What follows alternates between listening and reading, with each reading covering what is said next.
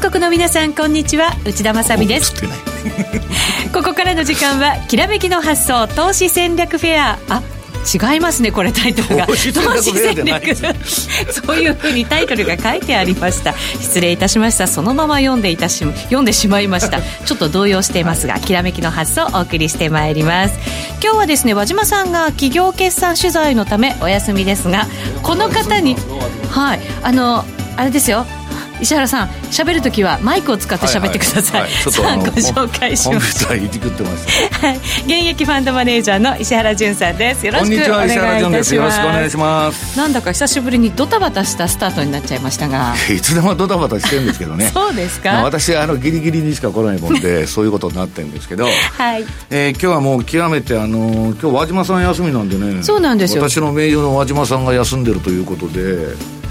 ちょっとなんかえー不と服そうですね。いやいやいやそんなことないですよそうですか。ちょっとそんな寂こしそうですとなけいど。仲いいんですから私はまあ和そうで島すさよんと、ね。なので今日は石原さんにたっぷりお話を。そうですあのもう伺っていこ極うめとて最近相場が好調でですね、まあ、はいここのところに来て株は全部上がってきたんですけど、はい強いですよねただねややあの商品によってまちまちな動きをしだしたんでちょっと危険信はい号。、この先のちょっと危険信号も出てるんでそこら辺も取り上げながら、はいえーやっていきたいと思いますはい、ぜひ皆さんも参考になさってください。さて、4月29日に開催しました石原さんの DVD 出版記念セミナー。はい盛り上がりましたね。はいあのおかげさまで29日ダブルヘッダーでやりましてですね、はい。なんかあの下の方の動画はあネットで公開されてるらしいんですけどそうみたいですね。は。はいい、そちらもぜひご覧いただきたいと思いますが。ええぜひご覧になってくださはい。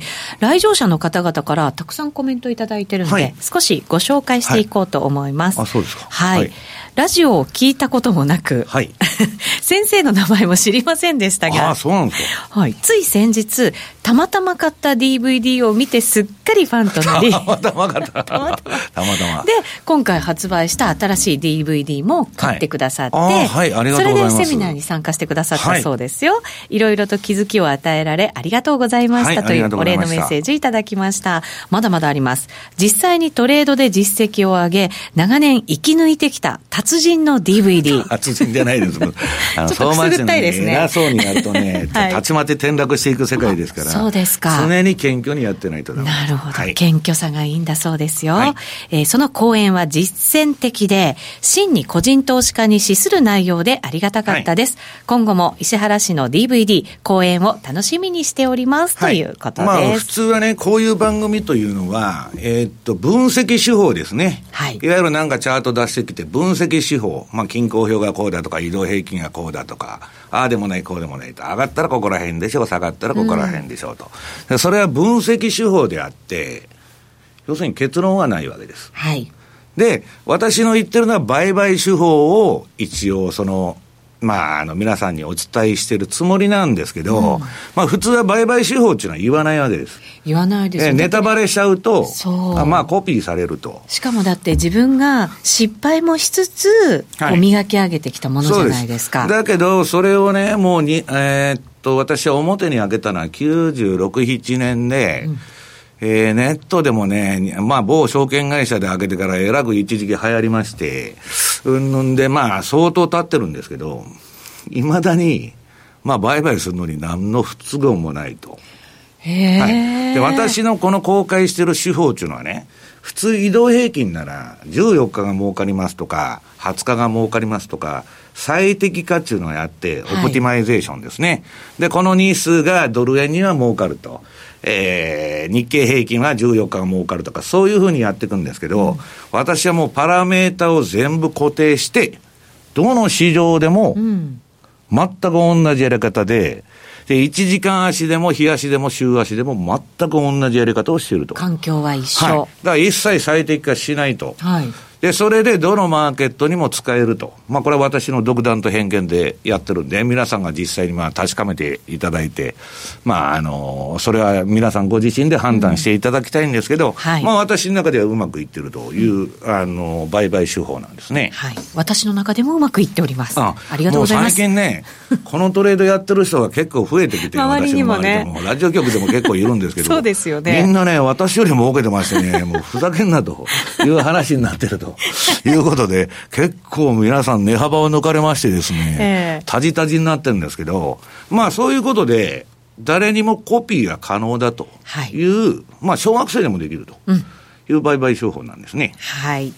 えーそしてもう一つご紹介しておきましょうね。ストップの入れ方、トレーリングについて勉強させていただきましたというお礼のメッセージもうんとありねましあたの。ストップ幅のね、うん、最適なストップ幅はいくらで置くのかと。すごい難しいですうのよはね。一番難しい問題なんですね。下手すると引っかかっちゃって、そうです。同じまた浅トすレぎンるドと、にだから、ね。ボラティリティレベルも重要だし、その時のトレンドの強さからね、いろんなことを考慮すると、えーストップ幅っていうのは本来商品とか時間帯によっても全部変わるわけです。はいそれをね、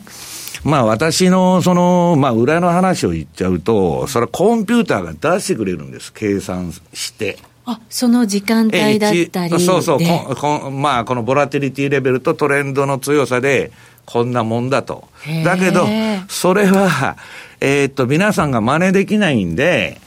私が言ってるのは、まあ、あの、固定のストップ幅でいいだろうと。はい。いうことでね、まあ、ちょっとこの話は、えー、また、あのなんだっけ、えー、違う日に。違う日に場所をまあ変えええて。いや、ストはップ幅っていうのはね、け結局、個人の、えーっと、ポートフォリオの問題で、はいお財布の中身がね、は重要ですよいね。だからまた人ねによってリスク許容量が、許容量が違うんで、まはあ、い最適なのはいくらかっていうのは、やや難しい問題なんですけど、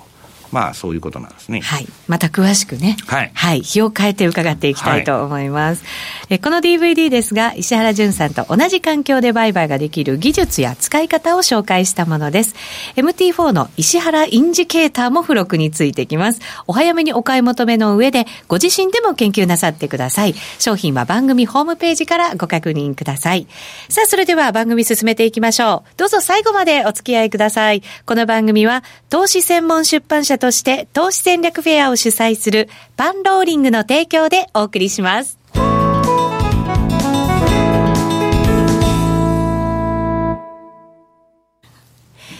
さあ今日は石原淳さんをゲストにお招きしてお送りしています。えー今月5月のマーケットの見方。はいはい。まあ1週間経ったところですが、はい今日はじっくり伺っていきたいと思います。もうね、あのー本来は株式投資のね、黄金の半年間と言われてるのは、毎年10月末から翌年4月の末までだと。はいで、この間、まあ、10えー昨年の10月末にロングを持って、今年の、まあ、4月末でも売っちゃうのが一番いいと。はいでそれを10年、20年繰り返すと、株価指数でですよ、そのダックスとかニューヨークダウとか SP500 とかトピックスでやると、はいえーまあ、そこそこいいパフォーマンスが得られると、、はいうことで、もう株式投資の答えは出てるんですね、それをやるのが一番いいと、ただ、その今年に関してはちょっと違うだろうというのを、はい。えーもう私は1、2月の時点で、なんとなくそうなるんじゃないかなと。お予感がしてたんですねというのは、5月以降も上げると、いうふうに思ってたんでおっす。しゃってましたね。で、その代わり3月、4月は上げないと。はいでその通りニューヨークも、えー日経平均も上がらなかったと。で、今日ね、早速もう、ゆうあーまあ、郵送の中継もしてるんで、はい。資料をね、はいご用意資料をくださってますので、ぜひこちら番組ホームページからですねこっち、その資料も見ていただきながら参考になさっていただきたいと思いますが、はいでまあ、とりあえずフランスのね、あの、はい選挙が、まあ、市場の望む形で、まあ、あのまあ、基本的にね、トランプ騒動が大きくなりすぎて、売り戻しが来ちゃったと逆にフランスでは。はいで、超エリートの男がはい。大統領になったまあと。、妥当だと。はい。まあ、消去法ですね。後の、 まあ、二人の人が極端すぎて。そうなんです左と右にねまあうん。フランスは文明国だと。で、まともな人を選ぶんだというような流れになっちゃったと。プライドがね、はいやっぱり出ましたかね。ただね、このあのフランスの CAC40、はい。これの冷やしと4時間足を持ってきてるんですけど、はいこんなもん全然危機も何もね、このもう勝つのはお、えーっと、もう決まってたようなチャートで、もう選挙前から飛ばして上げとるんですね。そうですね、綺麗に右肩上がりでトレンド出てたんですね。はい、だからもうあの結局、ルペンがかくあの勝つ確率っていうのはほとんどなかったという相場なんです。相場がそれを表していた北朝鮮もね、アメリカがね、はい、北朝鮮の、あのー、首都がそのなんか暴発する可能性はなきにしもあらずなんですけどね、日本はワイドショー 的に、えー、何するか分かんないと、まあまあ、ネタ的には面白いんで、毎日やってるわけですよ。見ちゃいますよね。だけど、アメリカが先制攻撃なんかするわけがないと私はずっと言ってるんです。なぜなら、韓国の了承を取らないと、先制攻撃できないと。はい、だけど、韓国はね、北朝鮮攻めたら、報復でミサイルが飛んでくるかも分かんないじゃないですか、はい、OK するわけがないと、そうですよあと韓国の指数もね、ええ、なんかちゃんと戻ってきてっていう。でうん、もう一つはね、そのどういうんですか、今度、まあ選挙、えー、もう結果出たんですか、韓国って。韓国、まだですかね、まあ、情報入ってきてますね、まあ、とにかくね、その最有力候補が、はい、まあ、対応政策でね、融和政策打ち出してんですから、まあ、そんなことは起こらないんだと、うん、だけど、地政学というもやもやしたものが覆いかぶさってて、それが取れたんですね。はい、で、わーっとリスクオンだと走り出したと。走りましたよね、はい、でね、これ皆さん、これからのチャートで、うん、このフランスのあれっていうのは、そんなによくないんですけど、あチャートがですか、うん、チャートそんなにね、言うほどいい相場じゃないんですけど、これ全部これから、うんうん、いやいや、いい相場じゃないっていうのは、いいそのトレンドの形状がね、はいうん、まあまあ悪くはないんだけど、はい、そんなまあ、あの、ニューヨークほど良くないと。で、あのな、これから出てくる皆さん、チャートは全部ですね、この黄色い部分で、はい囲ってあるとこが重要なんです。はい。これは私のね、その実際に使ってる売買画面で、DVD のね、まあ、あるテンプレート画面なんですけど、まあ、DVD 買った人はまあすぐ出てくるんですけど、はい、あのー、下のこの3本の線というのはトレンドの強さを全部表す指標なんです。はい、で、この3本が一緒に上がっとるときに、うん、これあの、買いトレンドでも売りトレンドでもいいんですけど、相場に乗ると、うん、各、あの、勝つ確率が非常に高い。はい。えー、期待値の高いとこだと。、トレンドがしっかり出てる状態、はい、ということですね。はいで、まあ、それはまあ、フランスの話はまあ、どうでもいいんで、やっと、あの、置いといてですね。置いといて。次、はい、あの、まあ、これ実際のパフォーマンスですね。うん、ニューヨークダウは、まあこれ、ほとんど、まあ、リーマンショックの時多少やられたり、うんぬんしてんですけど、うん、まあ、毎年10月末に買って、4月末に売ってると、はい、非常にいいパフォーマンスが得られると。で、リーマンショックの時だってね、これまあ、例外的にこれ、あのきつい酒ですから、あのす,、うん、すごくやられたんですけど、 1110ドル、ね、うんはい、だけど、4月に売っちゃってますから、うん、その後奈落の底に落ちるように下げたんです、うんうん、その下げにも引っかからないと。なるほどでなんで引っかからないかっていうと、株は歴史的に見たらですよ、最近は5月相場上げるんですけど、はい、株のボラテリティが上がるのは5月、9月、9月、10月。、5月、9月、10月、はい株のボラティリティが上がるということは、うん、株というのはじりじり上げてドスンと下げる商品ですから、うんはい、下げる確率が高いと、うん、で、その間、引っかからないように、下げた後の10月末に買って、4月末に売るという売買を繰り返しておる、はい、ここ避けるわけですよね、はい、大きく下げるところを、はい、はい、でまあ今年は15%の、これ、まあレバレッジ1倍でもですね、はい、でまあ3倍の ETF とかね、えー、まあ先物とかレレバレッジかけてると、すごい儲かったと、はい、だけど、こういうのはレバレッジかけすぎるとですね、うん、えー、よくないと、で必ずこの売買をやるにもストップを入れないといけないということなんですね。はいで、次は日経平均。日経平均、はい。これも、えー、っと、去年は成績が悪かったんですけど、今年はまあ、あの、そこそこの10%以上のパフォーマンスになりまして、うんはい、えー、これもですね、に、あのー、日本の失われた20年とか25年と言われる相場の中でも、10月末に買って4月末に売ると、下げ相場であってもですよ、うんはい、まあ、パフォーマンスがいいということになってるわけです。鉄板ですね。いや、鉄板っていうか、 相場っていうのは、いや、負ける時もあるんで すよ。私も偉い目にあってんですから、去年とか。うん、信じすぎないのも大事ですけど、ね、いや、信じすぎないんじゃないんです。信じるとか信じないって言うと宗教になっちゃいま すんで、でね、確率にかけてるんです、確率に。わ、はい、かりました、確率ですね。はい。はい、まあ、はい、信じるものは救われるかもわかりませんけど、あの、ストップロスを入れないと救われないんです。ちゃんとね、マネジメントも自分でしなきゃいけない、ということです。はい。あの、ゴルフ場に行っててもストップは入れないとダメだという話なんですね。はい、耳が痛い話ですね、それはね。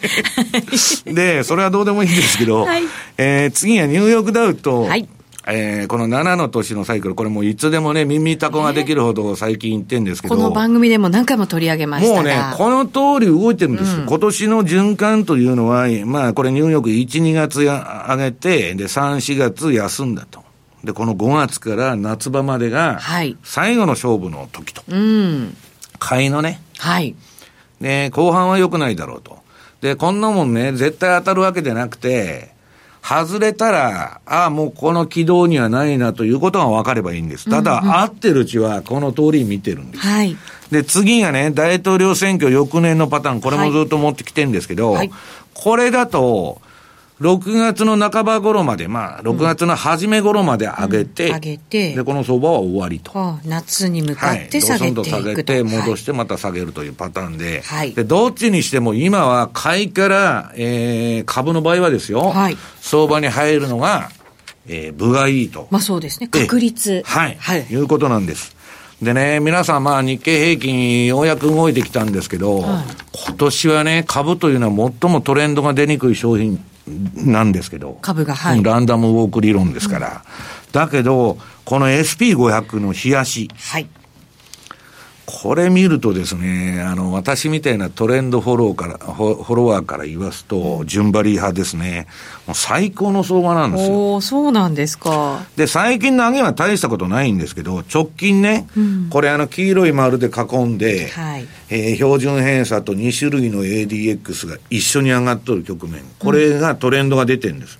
うん、で、ボリンジャーのね、えー、株の場合のみ0.6シグマっていうバンドを使ってるんですけど、それの上に飛び出してると。はいはい、でこれは買いで今乗ってるわけです。うん、で、1シグマ、あまあ、えー、プラスの0.6シグマ割り込むまではずっと持ってるわけです。はいうん、で、その前のトレンドが非常に良くてですね、はい、あのー、まあ、トランプ以降の相場というのは、すごいいい循環で回ってる。で、次はまあ4時間足。はい、もう標準偏差ボラティリトリあ、ボラティリティトレードと私が呼んでるですね、標準偏差の、えー、形状とボリンジャーバンドを組み合わせて売買するという順張りはね、5分でも4時間足でも週足でも日足でも何でも同じなんですよ、やり方は。はい、で、今年は私はね、4時間足以下の4時間からまあ5分ぐらいまで、うん、全部の足でトレードしても、ほとほと疲れちゃったんですけど、はい、それでもね、すごいいい循環で出た。で、ここに来ての皆さん、大きな変化は、いろんな商品で、冷やしでトレンドが出るようになってきたんです。いや、じゃ今まで休んどった相場が、ええ、より強く動き始めてるっていうこと、ね、より強くというかね、冷やしでなかなかトレンドが出てなかった、うん、4時間とか30分でやってる方が儲かったんですけど、うん、あの、冷やしもトレンドが出るようになってきたんです。はい。で、えー、それは後の日経平均ので見てもらいますけど、その前にね、今もう相場、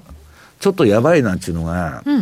5月に走りすぎたら一旦私は相場上げ終わるんじゃないかと思ってるのは、このビックス指数、はい、この SP500 のオプションのボラティリティの、まあ、数値なんですけどね、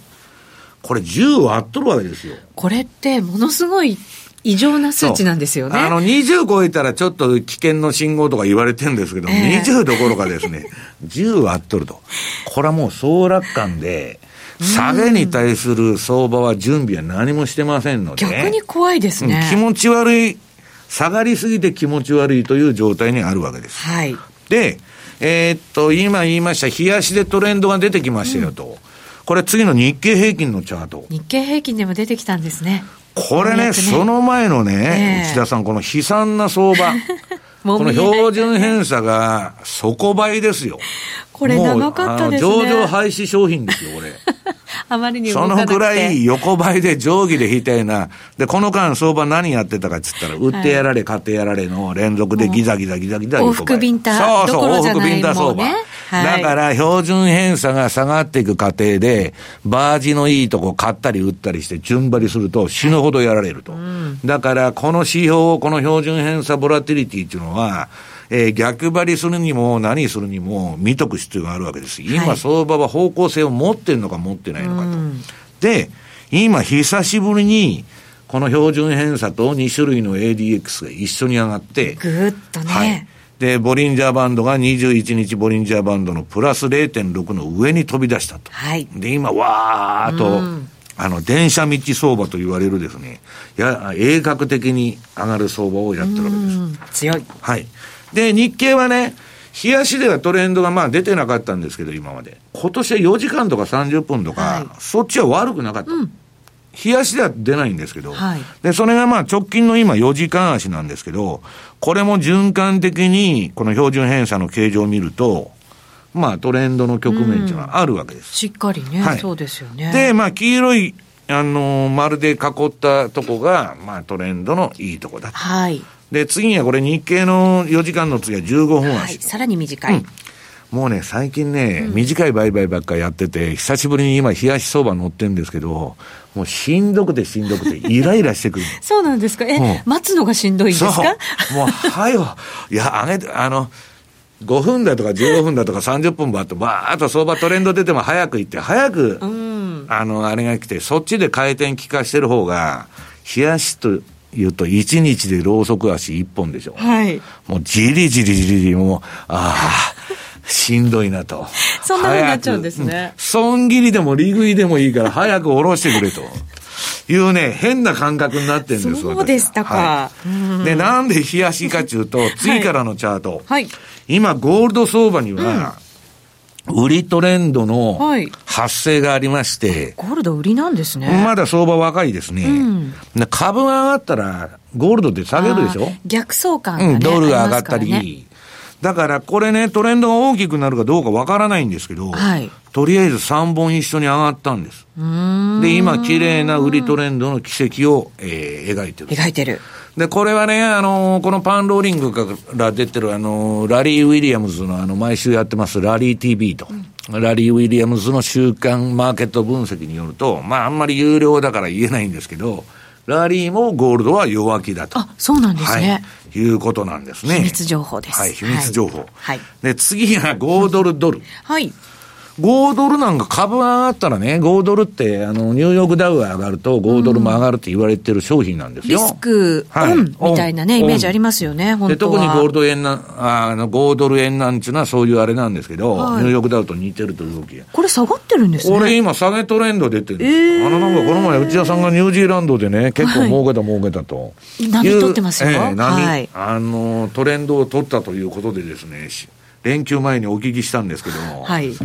5ドルはやや違う動きでしょこれそうか。あの、危険信号ちょっと出てるっておっしゃってたじゃないですか。うんあの、相場のちょっと一部分に。うんこれって、やっぱりその一そうな部んで分すになるんですかゴールドが、んまあゴールドはまあ危険信号じゃないし危機がなくなったからまあ下げとるっていうのはいいんですけど、5ドルがね下げとるっていうのはなんか変じゃないですかなんとなく気持ち悪いですね。うんだから、これね、あのー今、上海株もちょっと調子が悪かったり、株が高い中、はい。その5ドルドルの、これ、売りトレンドでしょで、5ドルっていうのは、まあ、普通8月に一番下がる商品なんですけど、なんかちょっと気味が悪いなと。これ、逆にドルが買われてるっていうことではないんですかね。うん、ドルが買われてきたんです。うんで、それをこの、この後のチャートで申しますけどお、ね、そうなんですね。 5ドルに、はい5ドルドルにとにかく売りトレンドが発生してると。はい。ここがまず一つの大きなポイント。で、ユーロ円はね、はい直近の次のチャートで16ページ。はいこれ、すさまじいトレンド相場 ですよ。 3本がね、一緒になっても動ういてました。金持ってってくださいっていう相場なんですけど、これこそ。はいこれ、調子に乗りすぎなんですね。そろそろ、えー今、今日もいいんですよ。ユーロ円とかポンド円のトレンド相場っていうのはもう最高の相場やっとんですけど、今。はいちょっとね、やりすぎてる感が私はあるなうと。ん。ね、えー次にはまあ日経平均、まあ日経平先均ほどから言ってる、まあちょっとダブって出てくるんですけど、今はい日これ朝取ったチャートなんですが、直近、とにかくひら、冷やしにもトレンドが出てきたっていう説明をこれでしとるわけです。はいで、ちょっと気になるというのは、うん次のドルインデックスの先物。はいこれがね、今まで、あの、ドル円上がってるじゃないですか、今113円。はい上がってますねあの、いくらとかね。今ねまたぐっと上がってきてますよ後半まで来てるとはいでね、そのドル高じゃないですか。うんドル円で見れば。はい、ところが、このドルインデックス、ドルの総合的なつ強さを表す、まあ、ほとんどユーロ相場と似てるんですけど、はいこのドルインデックスの、えーえーまあ、ドルの総合的なあら強さを表すドルインデックスの先物が上場されてるんです、アメリカにはいで、その先物のこれ、冷やしチャートなんですけどね、このところ売りトレンドが出てた。はい、まあ、あの、ドル下げてるじゃないですか、これ。そうドですねルインデックスが下がってるってことは、ドル安なんです。下げてるで、はいドル安相場だったのが、うん今、ちょっとおかしくなってきた。なんかこれ陽線一本立ちましたねはい、で、これもですね、あの、ラリー先生がですね、うんドルインデックスは彼の分析によるとですよ、こっからシーズナルな、要するに季節要因のはい指数が上がってきて、ドルは上がる循環にあると、季節的には。ドルが上がっていはく、でまだ上がってないんですよ。今はいちょっと上がってるんだけど。そんな兆候が出始めてるこの私のチャート持ってきてるのは、この黄色い S、セルマークが消えたってことは網目になってるってことあは、本当だこっからね、あのーこの大陰線が入った日、えっと、5月の頭の赤い、ちょっと大きなライン、あのーはい線が、それの高値とか抜いてくると、ちょっとドルが上がってもおかしくないなと。流れ変わりええそうですねリバウンド。あの、トレンド相場にはならないんですけど、はドルのリバウンドがあるかもわからないと。一旦戻すはいで、次のチャートがドル円の冷やしでね、はいこれはまあ、もう完全なドル高相場じゃないですか。うんあの、相場がボリンジャーの外でやってて、で、標準偏差も ADX ももう3本のラインが全部上がってると。はいで、これは、ドル高相場になったら内田さん、ドル円も上がる。はいで、普通はやばくなってくるのはクロス円がうんおかしくなる可能性がある。ドルのストレートで見ええるとユ下がるーからユーロ円が今まで上がってたんだけど、はいえーっと、なんだっけ、ユーロドルドルがが下がっちゃったら、はいユーロ円も上がらなくなると。そうですねええ頭打ちになりますよねいうリスクがあるんです。で、今度はクロス円が今度は下がりすぎると、はいドル円もそれに引っ張られる引っと。張られるはいだから円高のリスクも考えないといけないんですね。そのドル高になってくると。あーなるほどで、これまでドル安の中、ドル円とかクロス円だけ上がってたということは、はい相場がね、皆さん、クロス円の、円、クロス円中心の円安相場だったの。はいドル高相場じゃなかった。で、ところがね、ここ1日2日の動き見てると、えードル売りからドル買いにマーケットが徐々に変わってきてるんです。はいだから、ここからは気をつけないといけないと。で、今ね、このドル円のチャート見見てもらったら、ドル高相場。はいで、次が、あ、次はユーロドル相場だけ見てください。そこはユーストリームの限定配信で、あ予想あそうはでい、すかはいぜひ皆さんにご覧いただきたいとはい思います。あ個はい別株の話をちょっとしたかったんですよそね。れもユーストリームでユもースト限ね定配信でお送りいたしたいと思います。えーさてさて、石原さんも注視している、今日も何度も出てきたラリー・ウィリアムズが毎週市況分析をしている、通称ラリー TV では、そろそろ日経も反転する兆候が見え始めたということでございます。詳しくはラリー TV に入会された後にご確認いただきたいのですが、今なら先日特別に発行されました、ラリー・ウィリアムズのスペシャルレポートをはい通常価格1万2000円が会員価格6000円で購入できる特典があるということでございますので、はいお申し込み番組ホームページから今すぐお願いいたはしい、ます、私、スペシャルレポート持ってますよ。見たい 見たいけど私には見せてくれないんだろうな、はい、いやいや、そんなはことはないですけどね、とかは言いって。はいえー番組でもラリー特集でお送りしましたがラリーやっぱりすごいですからね、あの先ほど出た 5, ドルドルだとかね、まあ、ゴールドのチャートもラリーの意見も参考にしてるってことですはい番組ホームページご覧いただきたいと思いますこの後はユーストリームで引き続きお楽しみくださいこの番組は投資専門出版社として投資戦略フェアを主催するパンローリングの提供でお送りしました